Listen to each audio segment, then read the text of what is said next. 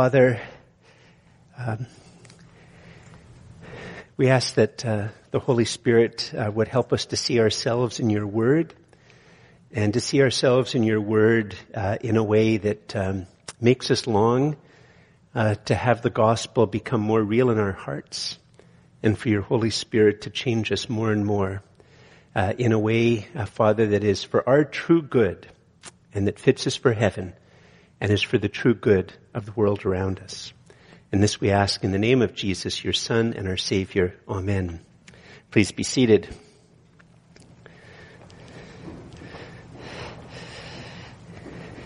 This is uh, the first Sunday I'm doing a service with a hearing aid in, and uh, I'm still getting used to the fact those of you who have hearing aids, uh, I'm still getting used to the fact that I, I, hear my voice in my head in a different way.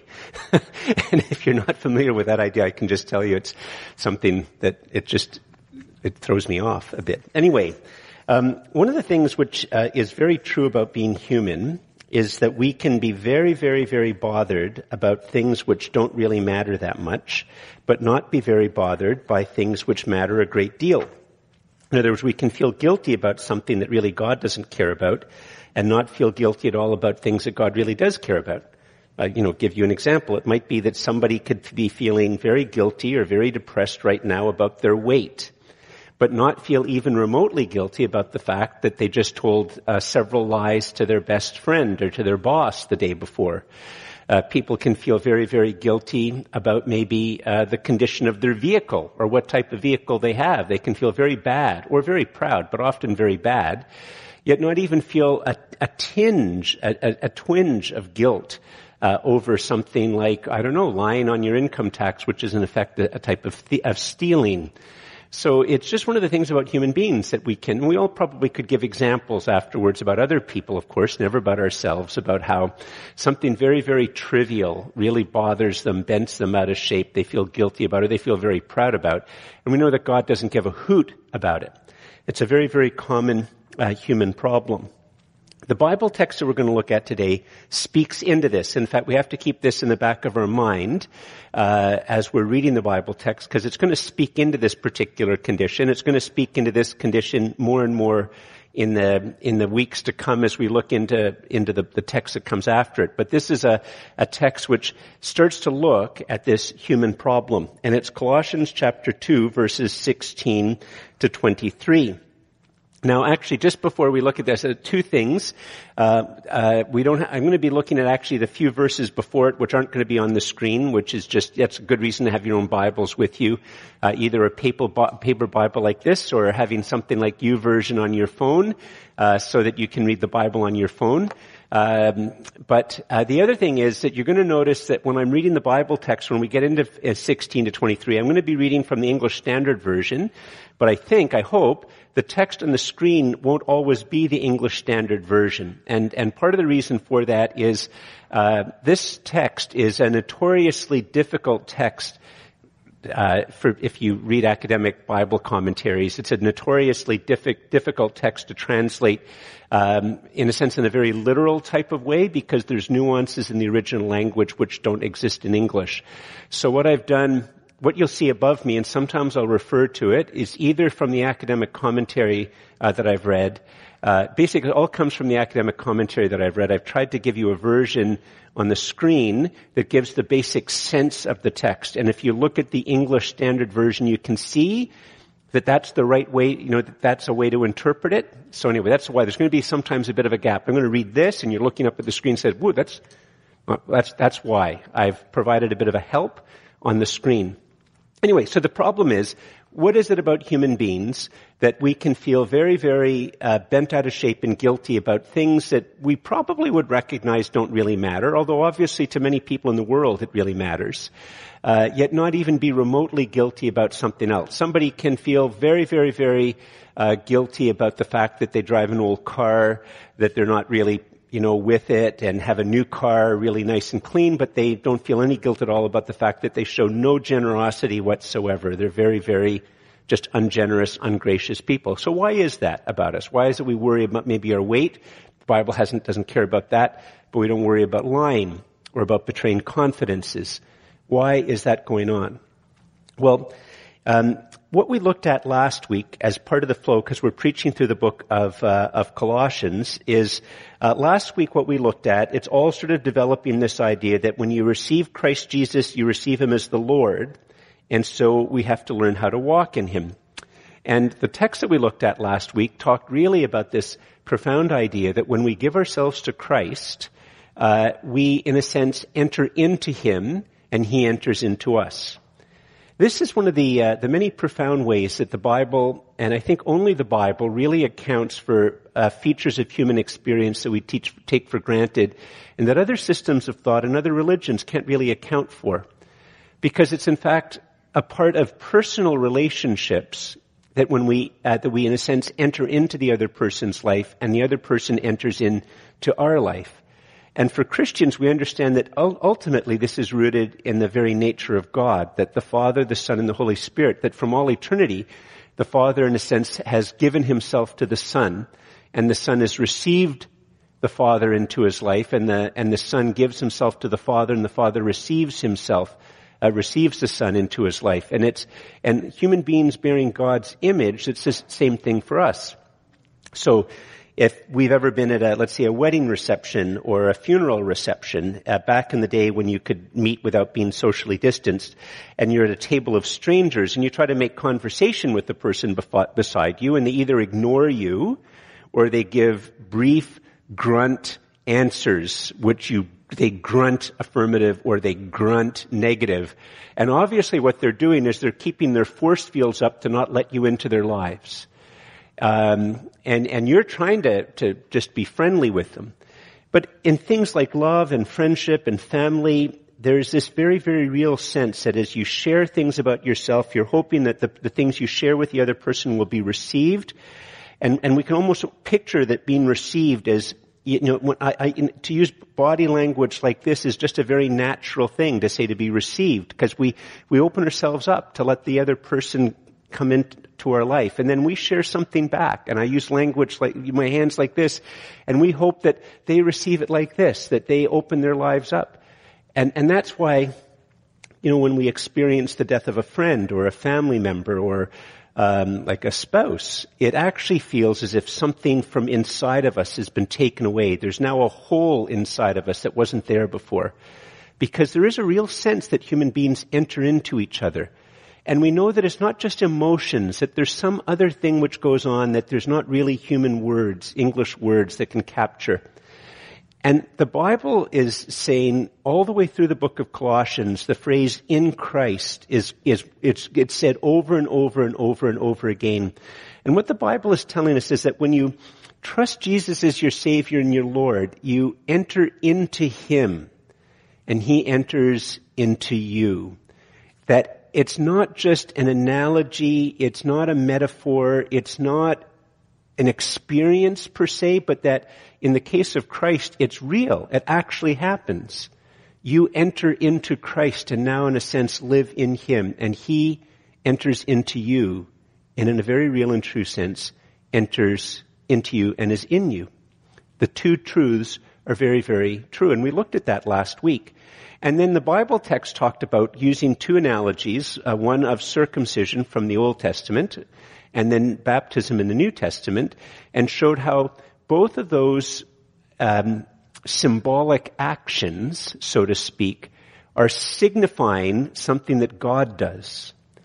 And then it culminates in verses 13 to 15.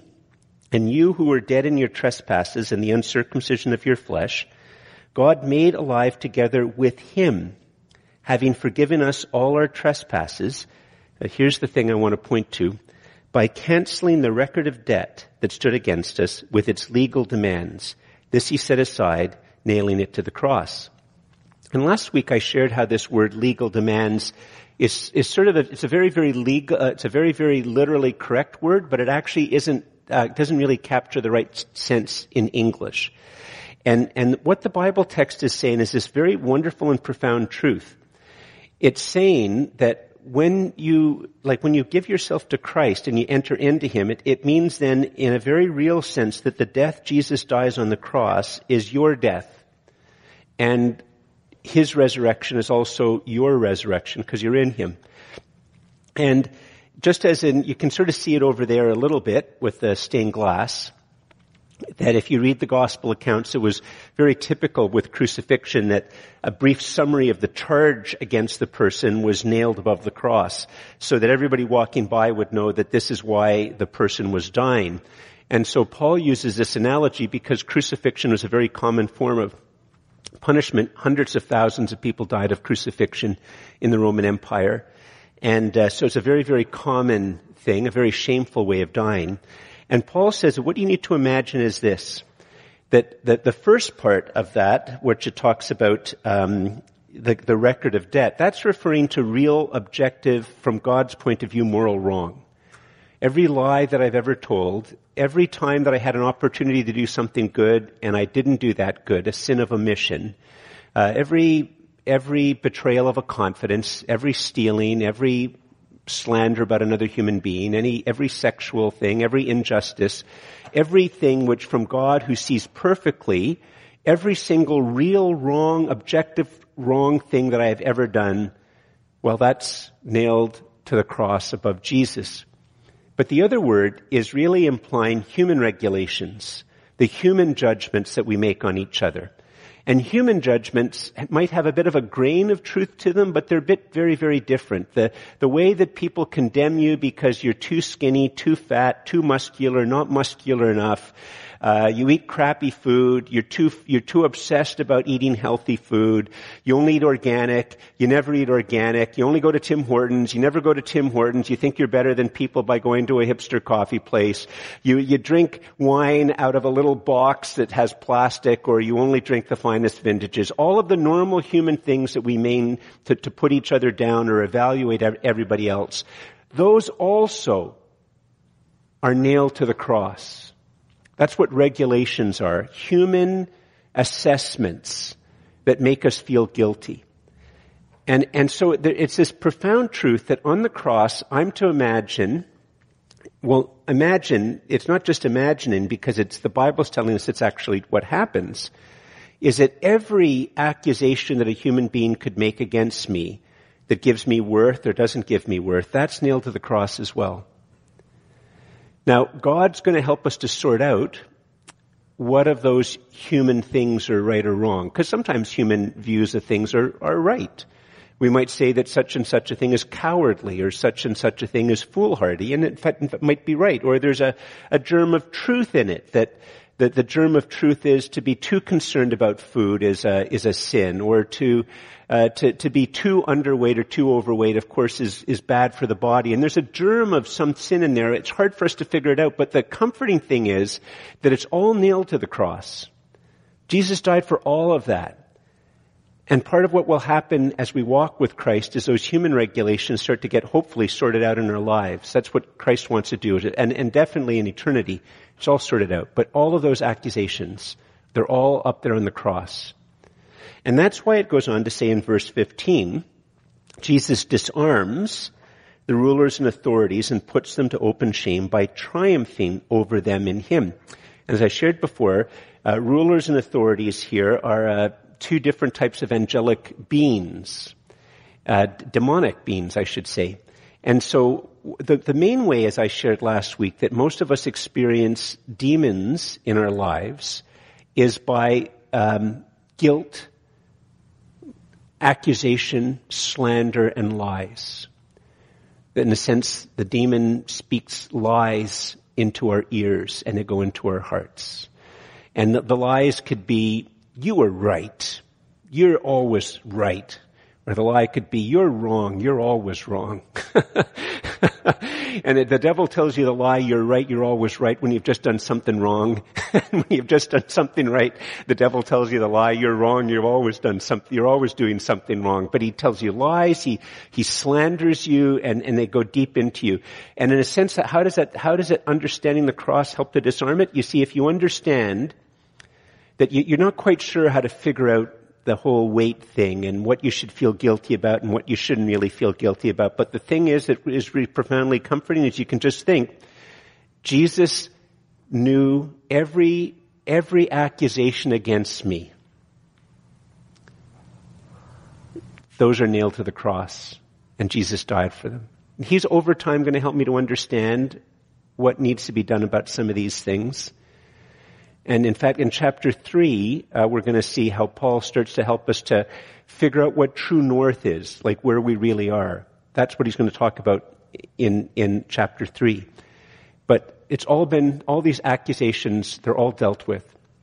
So then, if we put up verse 16 on the screen, uh, you'll notice in the English Standard Version it begins with, Therefore let no one pass judgment on you in questions of food and drink, or with regard to a festival or a new moon or a Sabbath.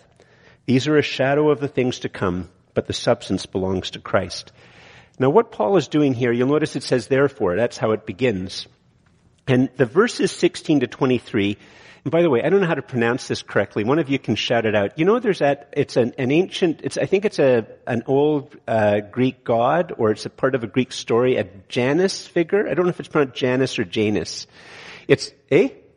Janus. Okay, thank you very much. So a Janus is a figure that has two faces looking in, in opposite directions. And lots of times in the Bible, there's a, a, a, text which in a sense is a Janus text. And this is a Janus text. In other words, verses 16 to 23 on one hand is looking back from all the things that have happened from chapter 1 to chapter 2. And it's looking back at that and bringing it to a bit of a conclusion. But it's also a Janus text in the sense that it's looking forward to chapter 3. And it's giving us a bit of an introduction about what's going to come.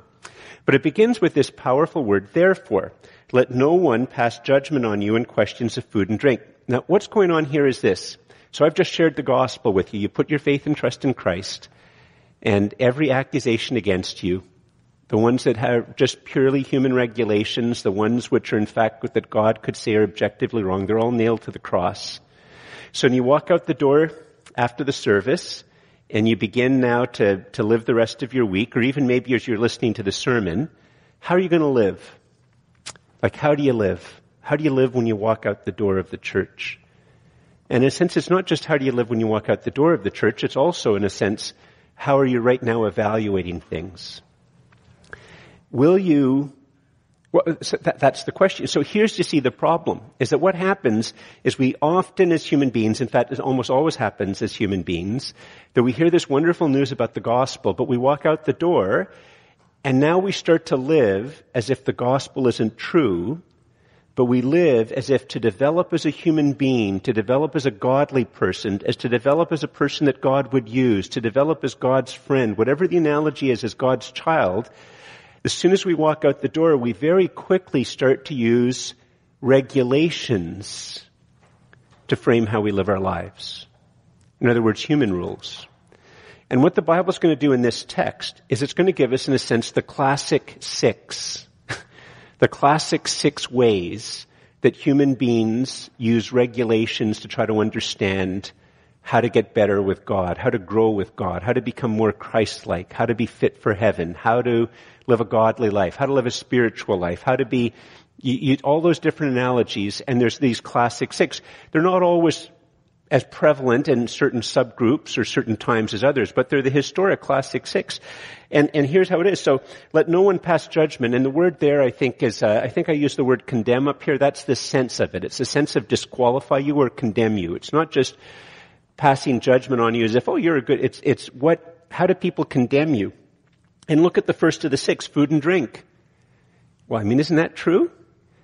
This coffee only uses, this church only uses fair trade coffee. Oh, we're very good, aren't we? And other churches say, yeah, these guys, they just want to be hipsters and cool and all that stuff. We use Tim Hortons coffee because we're of the people or something like that. Or, you know, we only have organic.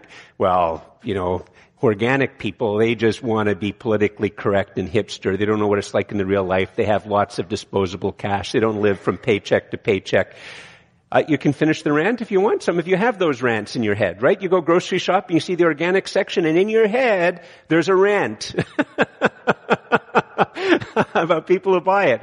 Or in your head, you know, as you're buying from the organic, there's the rant about the people who are going to the sale, and you think about, yeah, they don't care about slave labor, they don't care about, you know, that's what goes on in our heads, right? And, and, and it's not just that, you know, there's the clean and unclean food, and then it goes on, new moon, or sort of a festival. Um, and I'm, I'm, going to give you secular versions, and I'm going to go back and give you religious versions of some of these types of things. How many people in our society evaluate us by whether, whether or not we'd go to a gay pride parade? Like you wouldn't go to the gay pride parade? You wouldn't organize that? Like you're a terrible person. You, you, you're against inclusivity? You're against inclusion? You hate gays? Like you, you hate like what are you, like a Trump supporter or something like that? Make America great? Like, the, the judgments that would come immediately upon that type of thing. And then, and, and, and then, you know, or let me tell you, no, I'll finish the, the ones. A new moon. Um, and a new moon, that's in a sense that, I mean, on one level, all of these have Old Testament precursors, but new moon is really how much do we get told to keep in touch with nature? To get with the rhythms. Like, isn't one of the advantages of Wiccan, why is Wicca a better religion than Christianity? Because Wicca re- respects natural rhythms. Wicca respects in particular the rhythms of a woman's body with um, her, her period and, and all of that type of stuff. It respects the moon and the tides. And it's one with nature, and we have to be at one with nature.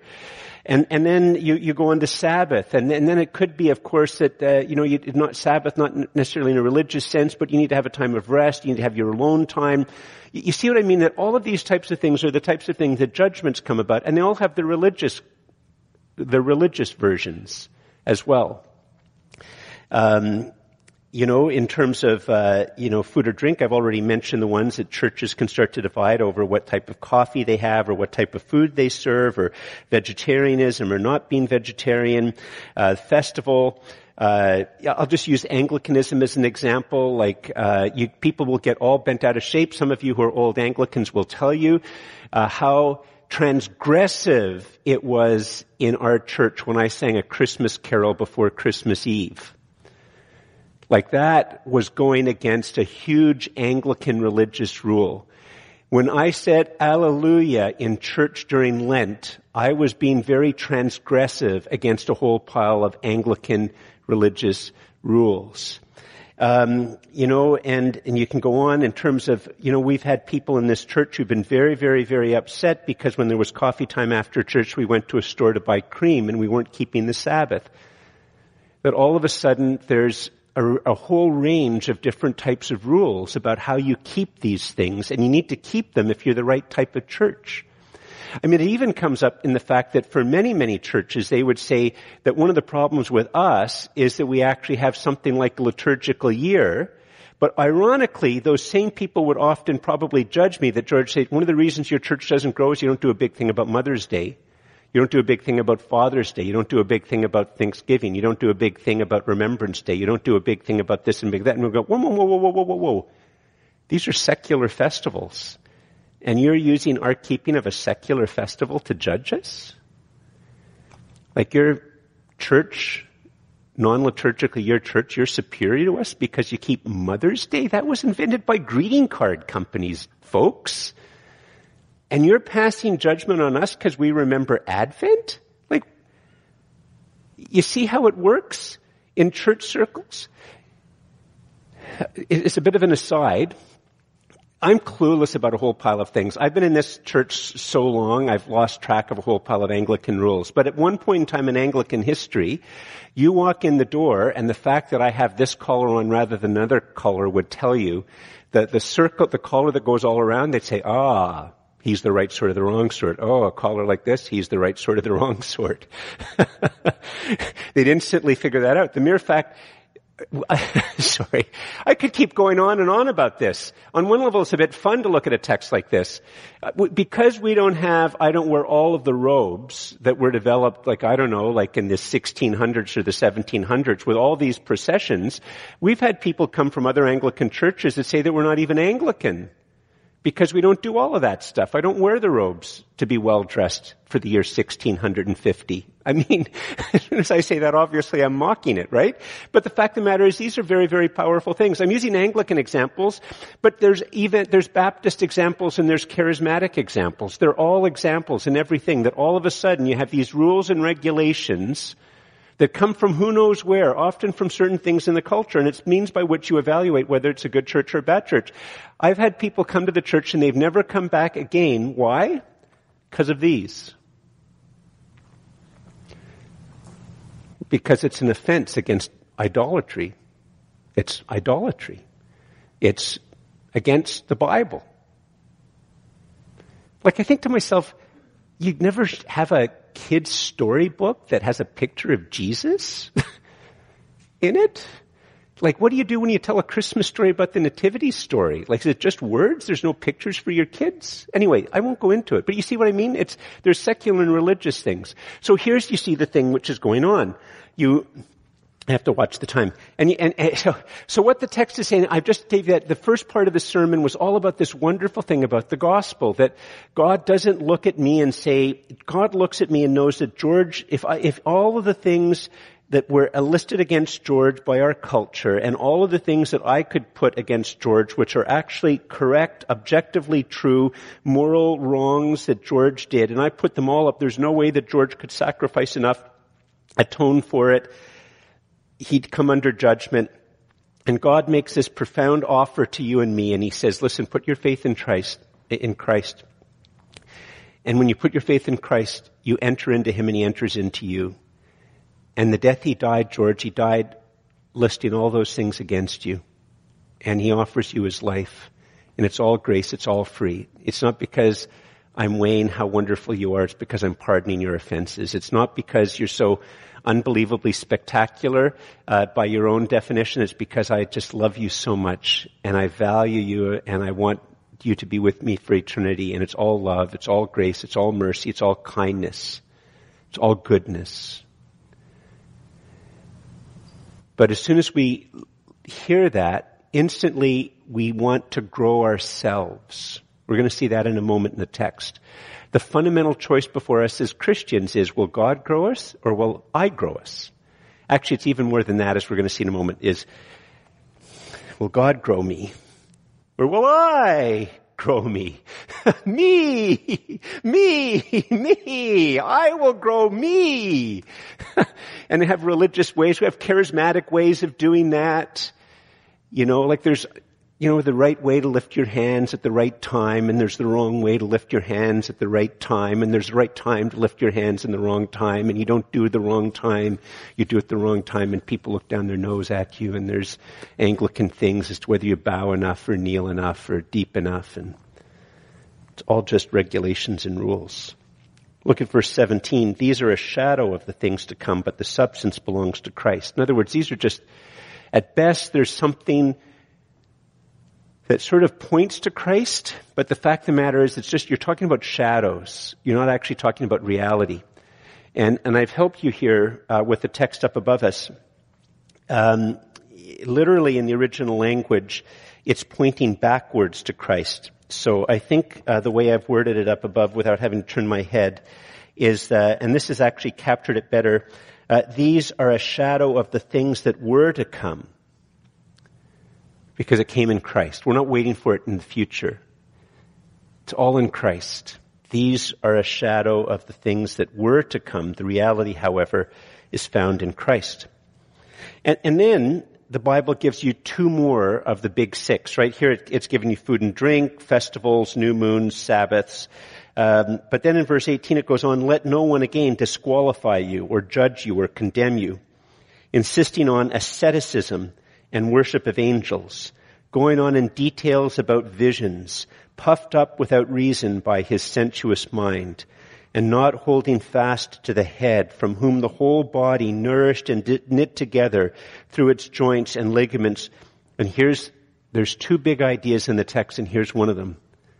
Grows with a growth that is from God. See, that's the fundamental choice before us. Will it be me by my disciplines? Will it be us by our disciplines that grows? Or will we acknowledge that all growth comes from God? And if all growth comes from God, it's going to suggest that we have different, in a sense, types of postures in responses to God's word that allows, that, that God, that causes God to grow us. Because, in a sense, if we understand that all growth comes from God, it means I always come before God with empty hands. In fact, unclean hands and an unclean heart. And a mind that sometimes can be very, very true, but often gets me into trouble, and a will that can often be very, very good, but often gets me into trouble.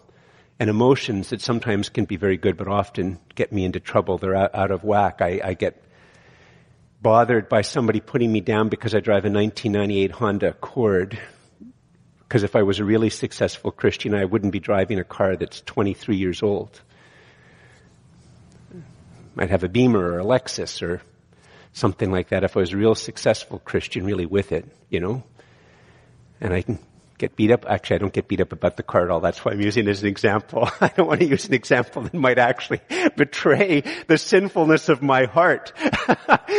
Frankly, I just want a car that's as cheap as possible that when I turn the key it starts, gets me to point A and back home, and I don't care how ugly it is. I'm sorry. I have a whole pile of other sins. That's just not one of my particular sins or virtues. I don't care about cars.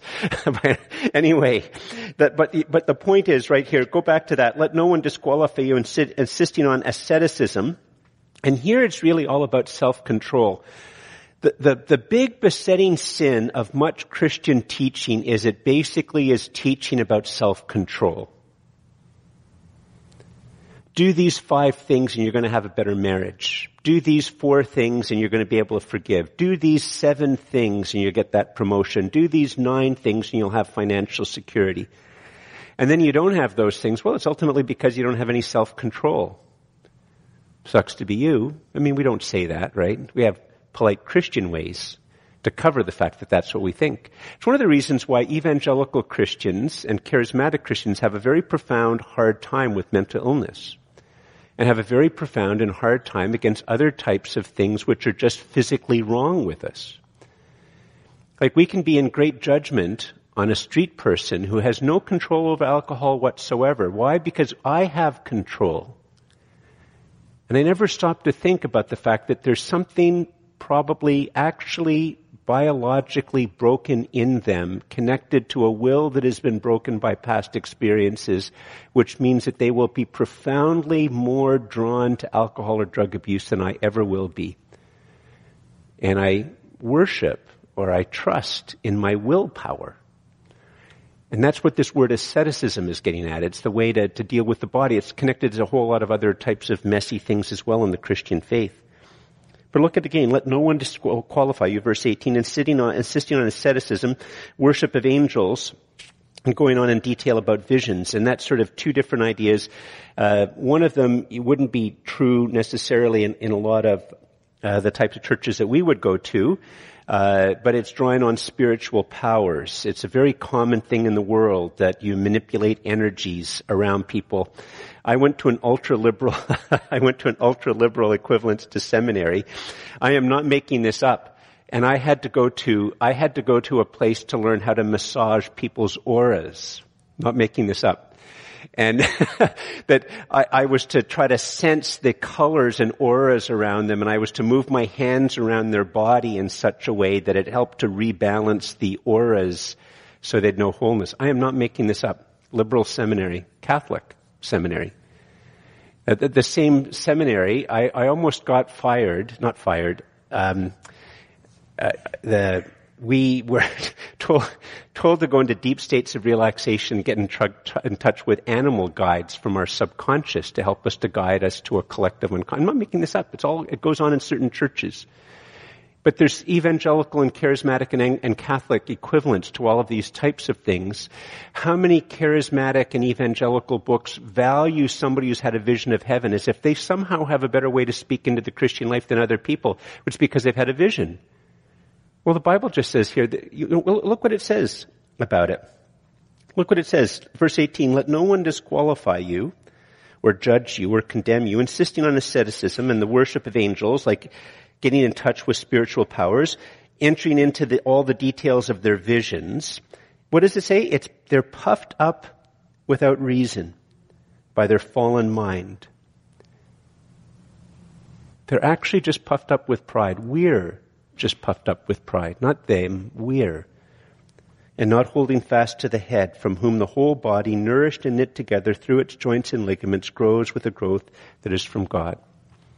We're saved by God, we grow by God. Nothing in my hands I bring, simply to the cross I cling to be saved. Nothing in my hands I bring, simply to the cross I cling to grow. So verse 20, if with Christ you died to the elemental spirits of the world, why as if you were still alive in the world? In other words, or why as if you let the world set the agenda, verse 20, do you submit to regulations? That word regulations is the same there, the word that was there before translated in a different way in verse, uh, in verse, um, uh, 13, uh, the, basically the same ideas as the word translated uh, earlier with legal demands in the English Standard Version in verse 14. So all these regulations that come from the world. So it, if, if in fact when you put, you, you, you're in Christ and you, he, his death is your death and his resurrection is your resurrection and you're in him and he's, he fills you, if this is the fundamental truth, and, and because on one hand, it's already true that he completely fills you, but it's also the not yet. You don't live, I don't live in this world as an, as if I've never fallen and I've never, had, I don't have a sinful nature. It's already true, but it's not yet fully true. It will only be fully true in the new heaven and the new earth. It will only be fully true when I see Jesus face to face that all that sin will be burned away. But right now I live in a, in a world and I still have these things and I, I have to deal with them in Christ. But if it's true that I've died, then why do I live as if the world is setting the agenda? That's what it means. Do not handle, do not taste, do not touch. Verse 21, referring to things that all perish as they are used according to human precepts and teachings. In other words, why is it do you think that you can prepare for eternity by manipulating that which passes away as you use it. Like, why do you think that will fit you for heaven by manipulating things that perish as you use it? And here's the second big teaching in the text. It fits with the first one about all the growth that comes from God. These have an indeed, these have indeed an appearance of wisdom in promoting self-made religion and asceticism and severity to the body. And, and what this means is it can, it means these all have the appearance of wisdom because they promote strong d- devotion to religious rules and religions that you've made up for yourself. But it emphasizes strong devotion. And these all have an appearance of wisdom uh, in promoting asceticism. In other words, pious self-denial. And they all have an appearance of wisdom because they seem to show a severity to the body or severe body discipline. Like great mind over matter, great emotion, emotional control and willpower and mental abilities. And it all seems to show these types of things, the power of my mind, the power of my will, the discipline of my emotions, the discipline of my imaginations, all of these things that come from me, from me, from me. And I can learn techniques to how to control my breathing, to control my feelings and control my emotions. And I can learn exercises so that when somebody says something to me, I can, I can control how I'm going to respond. And, and, and, and these can all have religious guises and, and religious forms, but it's all about my control of my mind, my control of my mind, my control of my will, my control of my heart, my control of my emotions. And then what does the Bible say? The end of verse 23, they are of no value in stopping the indulgence of the flesh. They are of no value in stopping the indulgence of our sinful nature. They don't stop my pride. They don't stop my anger. They don't stop my envy. They don't stop my sloth or sloth which is indifference to things which are, should, uh, should be important. They don't necessarily stop my gluttony, which doesn't mean overeating. Overeating is part of gluttony. The other part of gluttony is just actually being too concerned and too picky about food. In other words, yeah, it doesn't necessarily stop my lust. But it has the appearance as if it will do all of those types of things. I mean, we just keep being rocked by scandal after scandal in the Christian world, and not only in the Christian world, but you can go into the Buddhist world, the Hindu world, you can go into the secular world, where people who, I mean, Harvey Weinstein, I mean, his name's Mud, but he would eat with the Clintons. He would be a favorite on CNN. All the while, his outward ability to manage his appearance and all of those things, but inside he was a cesspool. It's a secular problem, a spiritual problem, a Christian problem. And yet there still seems to be something about it that it has to be me growing me. Even though it's not me that can save me, only Christ can save me.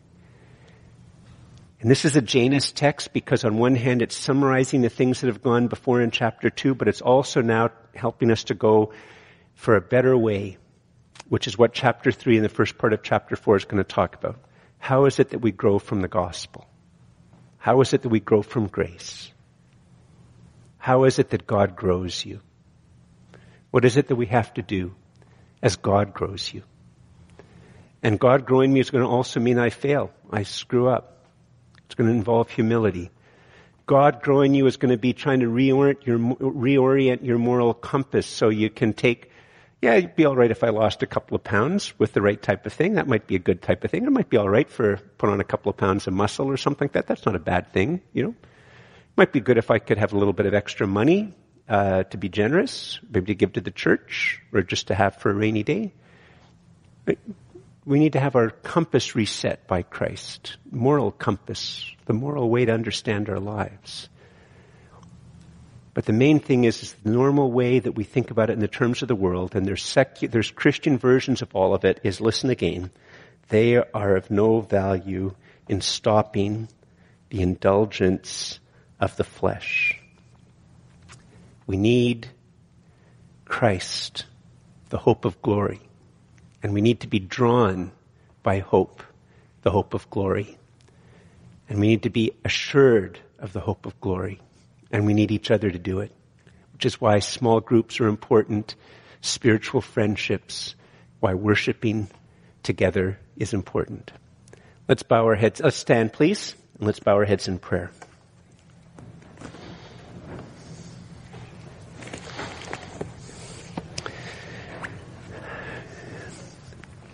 Father, we, um, Father, I, I know how powerful it is in my own life that I can see specks really well in other people's eyes, all the while having a huge log stuck in my eye that I don't even notice. And I know how easy it is for me to see other people bowing down to regulations and self-control and willpower and mind power and emotional power and all these things. And I, I can, Father, get really bent out of shape in anger or envy over these things without even realizing that I'm doing it. I, I'm just really better at condemning others than seeing my own sin. Father, we thank you so much for your word. Uh, we ask, Father, that uh, you would make the gospel real to our hearts. And that as it is made more and more real to us that when we put our faith and trust in Jesus, we are in Him and He is in us. All of the fullness of, of deity now dwells in us. Not that we are divine, but that He dwells in us. And that every true moral wrong and every human regulation against us, those were all nailed to the cross. Father, make that real to us so that we can repent of our sins and, and learn those postures that make us open to grace grace changing and transforming us in every aspect of who we are, that all that is within us will one day bless your holy name in a way that is truly good for us, that brings you glory, and is truly good for those around us and for our city. And we ask all these things in the name of Jesus, your Son and our Savior. Amen.